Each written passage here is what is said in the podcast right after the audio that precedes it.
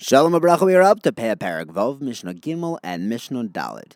In Mishnah Gimel, the Mishnah tells us that the bundles left at the end of a row, since there is a bundle right next to it in the next row that has not been harvested yet, even if you leave a bundle at the end of the harvested row, since it's next to an unharvested bundle, that's not considered shikcha. We assume that we're going to pick this one up as we start harvesting the row over if the balabais picks up a bundle with the intention of bringing it into town and then he forgot it, everyone agrees that that's not considered shikcha because he had picked it up.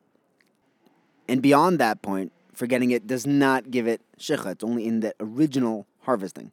Now, the next Mishnah discusses these rows.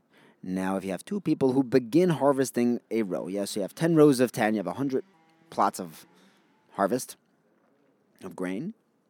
One is facing north, one is facing south.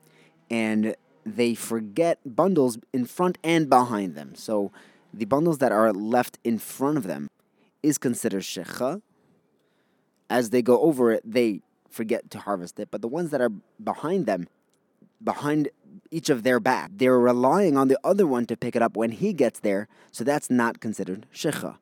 If there's an individual who's harvesting the field himself, he starts from the beginning of one row and makes his way down.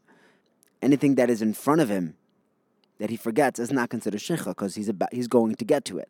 Anything that's that he leaves behind him that he had already harvested in this row, that is shikcha because he's not allowed to go back. That would be an isra of bal toshuv. The klal is that if it would involve backtracking, that is considered shikcha. If there wouldn't be a backtracking to get to this dropped bundle, this grain which wasn't harvested, that which wasn't gathered, that would be considered shikcha. Thank you for learning with me. Have a wonderful day.